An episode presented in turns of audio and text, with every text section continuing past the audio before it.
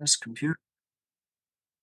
Hello, welcome back. This is Roger Royse, host of the 10,000 Startups podcast, where every week we bring you original content with an interview of a subject matter expert on an area of law that is of high interest to startups, closely held, and other companies. And this week we really have a top an interesting topic. It's a topic that everybody's talking about, and it's one of those that the legal issues are still sort of in flux. The industry is in flux. Of course, I'm talking about artificial intelligence uh, and AI, OpenAI in particular. Um, we have, is it Dina or Dinah? It's uh, Dina. I'll Dina. save you the trouble of pronouncing my last name. It's Blikshteyn. Dina Blikshteyn. She's a partner with Haynes Boone. Uh, she is an IP lawyer as well. She is very much an authority on this area of practice and has been quoted and cited in numerous media outlets on issues around uh, uh, artificial intelligence and the law applicable to AI. So thanks for being here. And let me just kind of jump right into it. Um, you know, as a lawyer, the first thing I think about it, well, first of all, maybe a, a little bit of background as to what it is and why this has been so troublesome as a legal matter, especially as an intellectual property matter. All right. So I think before we get started, we need to figure out what type of AI we're talking about, right? So people who talk about AI, it's essentially everything. It's robotics, it's generative AI. There's a, it's uh, a uh, space. If you were thinking about Star Wars, right? Obi Wan Kenobi can say that's AI, right? What we're talking about right now in the past year, and what a lot of people are seeing, that's generative AI right? And that's when you have these large, large language models that are being trained to predict what the next word or a sentence is, to summarize text, to create images, and all that fun stuff. Right now, since uh, ChatGPT was released in November of 2022, generative AI has skyrocketed. And it's a point where anyone and everyone want to use it just because it makes uh, people's lives easier and allows you to perform tasks faster, right? And on top of that, there's also a creativity aspect that if you want to create a certain type of image, you can put in your criteria or text to just create, just such as, uh, for example, create a green cat for me. And going to have a generative AI model that would do that for you. Well, let me pause on that. Let's suppose I do that. Um, or let's make it even more pernicious than that. Let's suppose I go on, I go into one of these AI models and I say, "Hey, write an article for me." Uh, go out into the internet and find all this data and write a post that says a blog post for me, and I'm going to post it and claim it as my own. Do I have any IP issues with that? So there's there's two IP issues that you can have, right?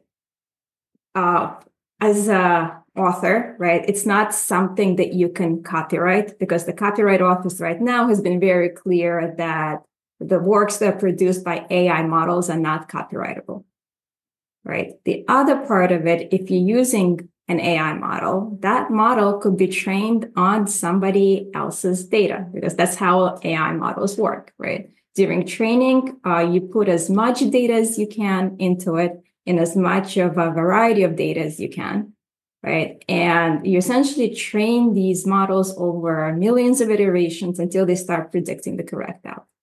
So if that training data is copyrighted, right, there are chances that the output that the model would produce would also be copyrighted, which would make you as an author or as the creator of the model, right, liable for copyright infringement. What does that mean to say I'm liable for copyright infringement? Does that mean I could get sued? That that exactly what it means. If you're creating content, whether it's images, songs, text, articles that have been copyrighted by somebody else in front of the copyright office, then yes, you can absolutely be sued for copyright infringement.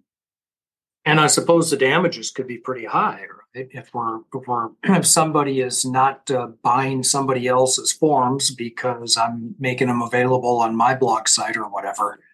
Right. So the damages are essentially per copyright uh, per age damage is per copyright, I guess, entity or article, right? So if I'm uh, if I if the model created a song for me that's copyrighted for somebody else, right, I'll be liable for one instance of that song. So I think it's about 150 to 200,000 per instance. At least that's what um, the authors have been asking from OpenAI, but there are a plethora of uh, lawsuits that have been going on right now. Oh, uh, how are they been turning out? Are they more uh, creator favorable or, or? So they've been popping out. Uh, there's been a lot of them that are popping out, uh, mostly in New York and California. And right, again, the question is, we don't know how these losses will turn out, but it's more certain than not that they will trickle up to the Supreme Court, and there would be a decision at some point or another right? Yeah. Because uh, what essentially we know that AI models are being trained on copyrighted data, right? Mm-hmm. So if you take, for example, the um, the New York Times sued OpenAI and Microsoft late last year, right? Uh, New York Times is actually was able to reproduce instances of the articles that were created by them that uh, that the that the ChatGPT model had generated right? So, so it picked it up verbatim text? Uh, it was practically verbatim, yes. Ah. Of course, OpenAI came out with a defense saying, well, they manipulated our model to have the model generate the content. But I think at this point, both sides agree on that New York Times' articles have been used as training data, right? The question is whether it is or whether it is or it isn't a fair use. Yeah, I've heard that's what I always hear when people talk about copyright issues. The first thing everyone says is fair use. I can do whatever I want. What what is that? What is fair use? Well, a fair use is when you can use somebody else's copyrighted content without paying for the copyright.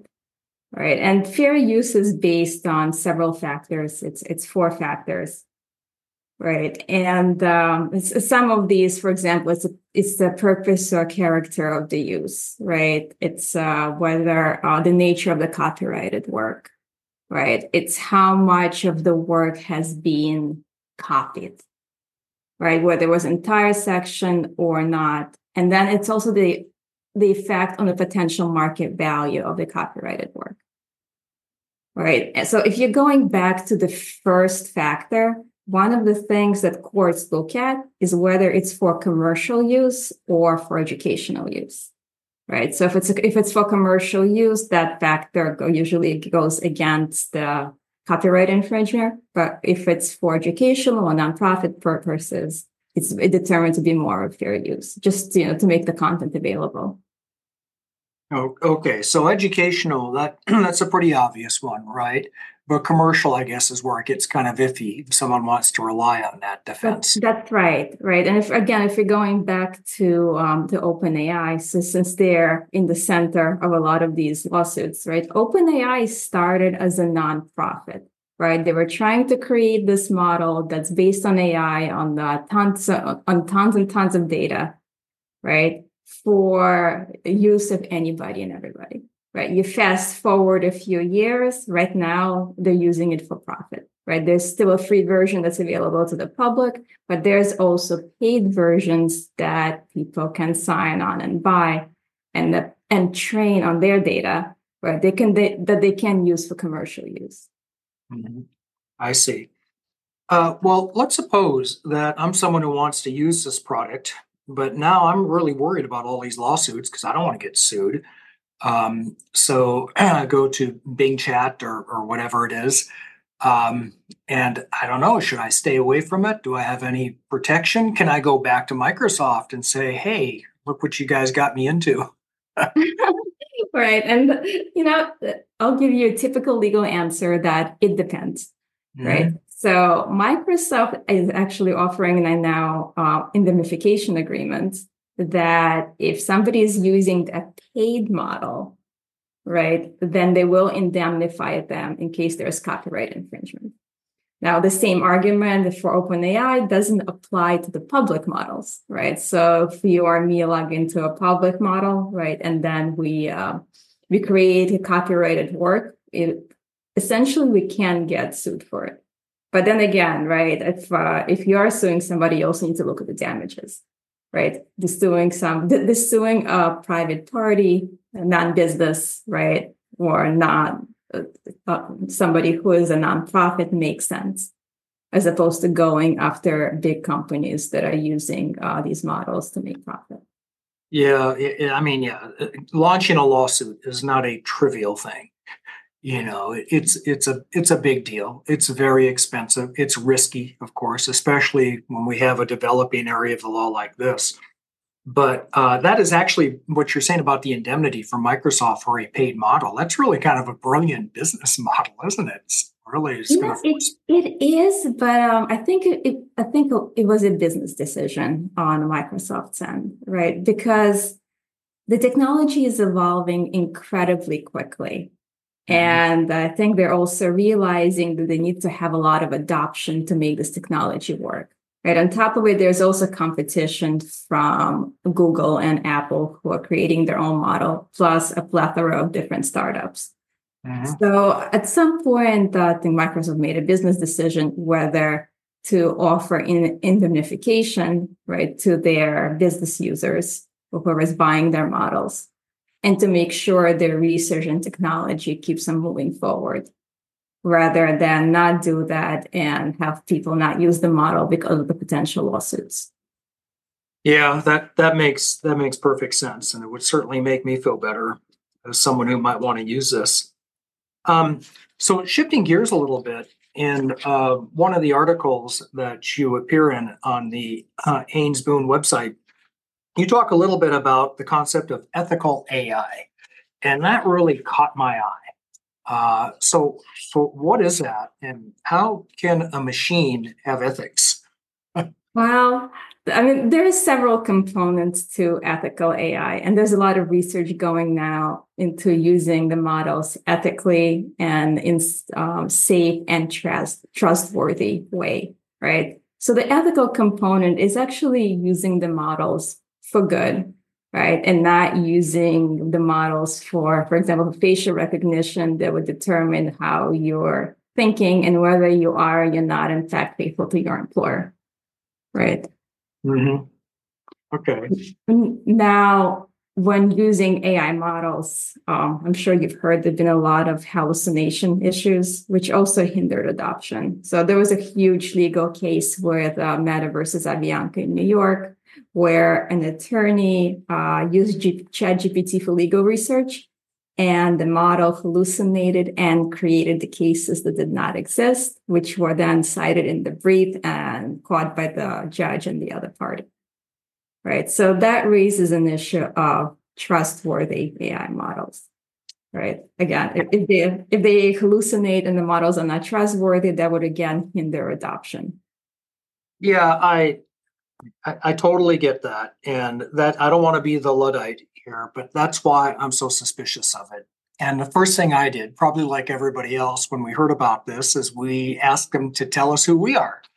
I said, Hey, AI, who is Roger Royse? And the answer it came back with was kind of surprising. it was wrong. and I said, Okay, no further questions. but I'm sure it's going to get better. The tech is going to get better as it learns more and more. And uh, maybe as I do more podcasts, we'll see. Well, look, Roger, the way I look at it, right? Um, there's public models, and then there is also private models, right? That you can buy a public model and train it on your own data. So, if, uh, for example, you train the model on who Roger Royse is, and then ask the same question, right? The what the model would create would be a lot more accurate.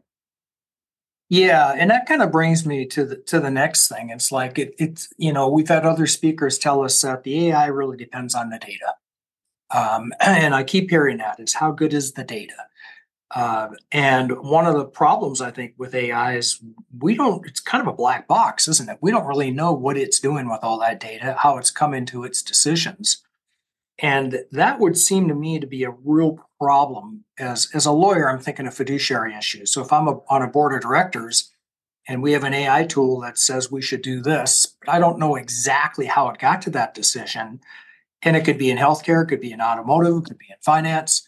um, I don't know, am I protected relying on that tool, especially what you just told me about hallucinations?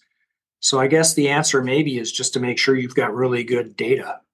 Well, that's exactly it, right? And uh, you have to know what data the model was trained on, right? And you have to know whether you're using a public model or a private model, right? Yeah. So for the private models, you can, and I mentioned this before, you can buy the model, you can train it on your own data, right? And if it's trained on your own data, the model would predict an output that you would expect, which means it would also hallucinate less. There you go. So one thing, yeah, one thing to remember all these models hallucinate when they encounter an example or a case that they haven't been trained on, and then they try to come up with their own conclusion. Yeah. And for the audience, hallucinate in this context means exactly what it sounds like.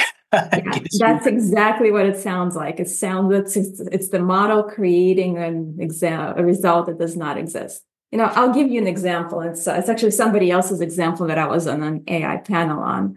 Um, this uh, attorney decided to take a trip to Italy and she pretty much said, give me an itinerary for a five to seven day trip in Italy.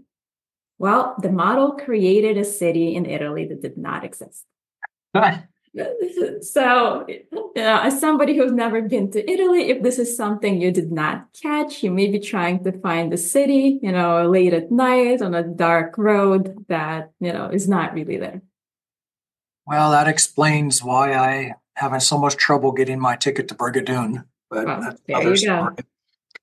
Um, so getting back to the to the dark side and hallucinations, and again, as a lawyer, we're kind of trained to to have a negativity bias and look at all the things that could possibly go wrong. And one of the things that maybe it's even the elephant in the room is is using AI for unethical purposes, using it um, uh, as a security breach mechanism, just dark AI. Can can you comment? Has that been happening? Have people been using AI or companies or governments even in ways that we would rather they not?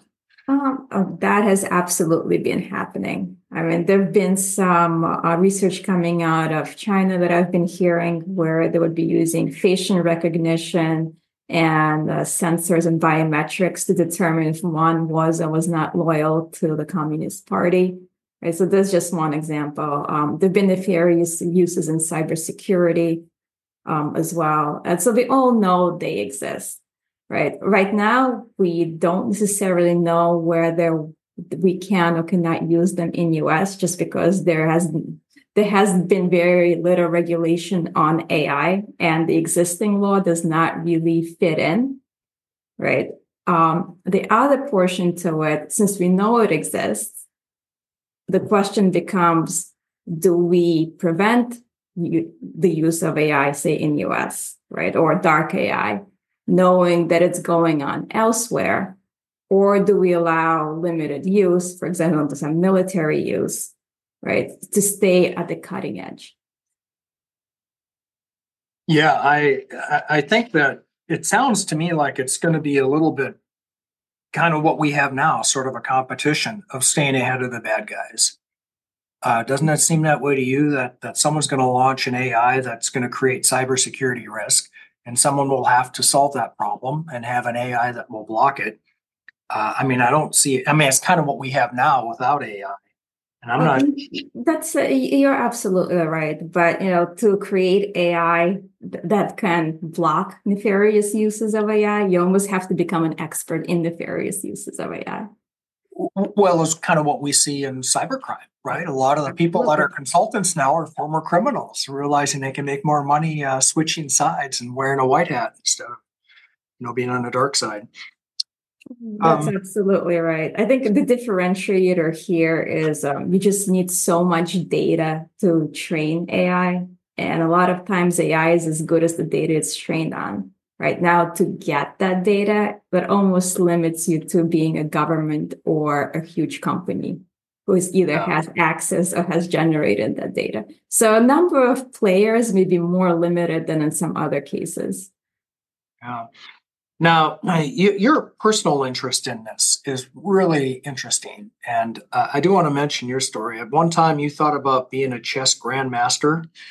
Uh, and it was because of AI that maybe uh, maybe changed your career tra- trajectory. Is that right? Well, it, it wasn't AI, but uh, when I was growing up, I was I was extremely interested in uh, in chess. So I don't know, Roger, if you're aware or not. Like part of my background, I was uh, born in a former Soviet Union, and uh, my parents came here in 1980s. Right. So growing up, I played a lot of chess, as did a lot of uh, a lot of uh, other folks and the kids in, in Moscow. But uh, ever, when we came here and uh, pretty much had to start over, um, the chess stopped.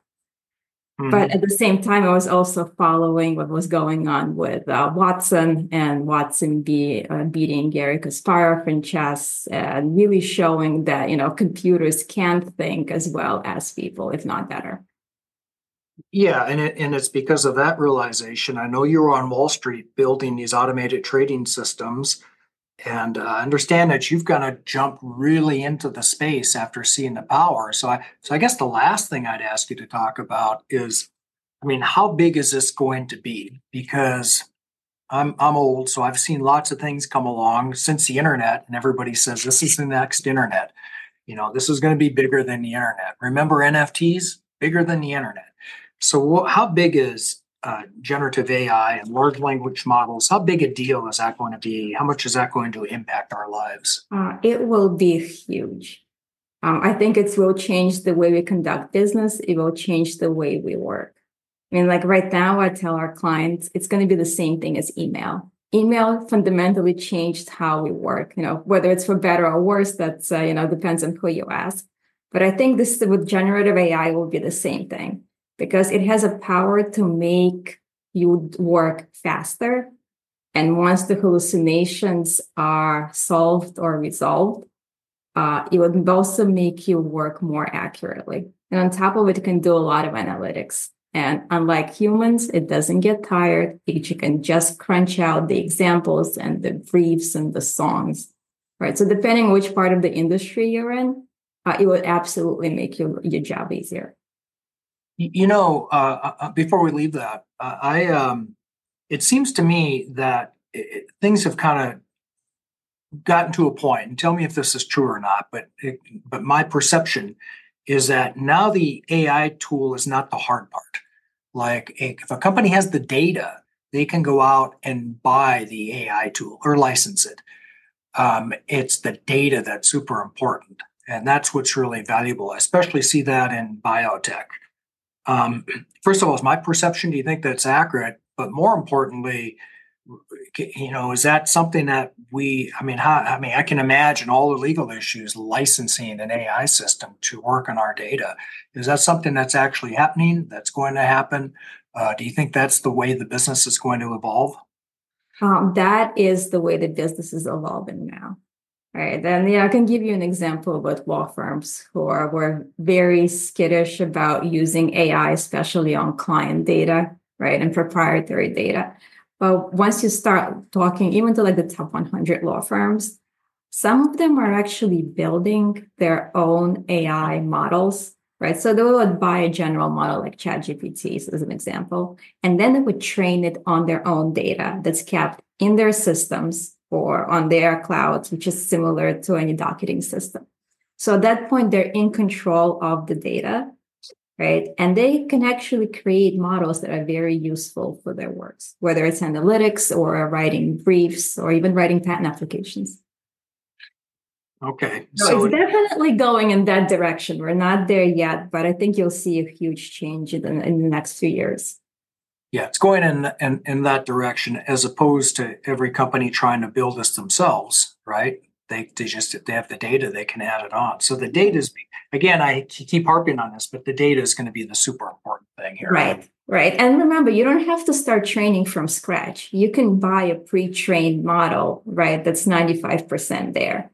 Right your own personal this is a process called fine tuning right you fine tune the trained model on your own data to make it behave as you want it to behave yeah okay Well, is there any major, huge area that I've, I failed to ask you about in this? Because i've come to this as a non-IP lawyer.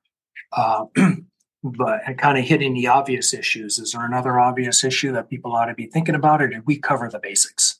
I know, Roger, we definitely covered the basics. I mean, if we cover all issues, we are talking about AI the entire day, if if not longer. But you know, one thing that I'd always like to uh, to leave the listeners with that this tool, with AI models, will change the way you do work. It will it will be life changing. We're on the precipice. But also remember, right now the models hallucinate. They do make mistakes. So always, always, always triple check the output. All right. Well, I want to thank you for being here. This is Roger Royse. I'm a partner with Haynes Boone and Palo Alto. I've been talking to Dina Blikshteyn, who I hope I pronounced that right, who is a, an IP a partner with Haynes Boone uh, and also an intellectual property lawyer who works quite extensively with artificial intelligence. Thank you for being here, and we'll see you all next time. My pleasure, Roger. Thank you for having me.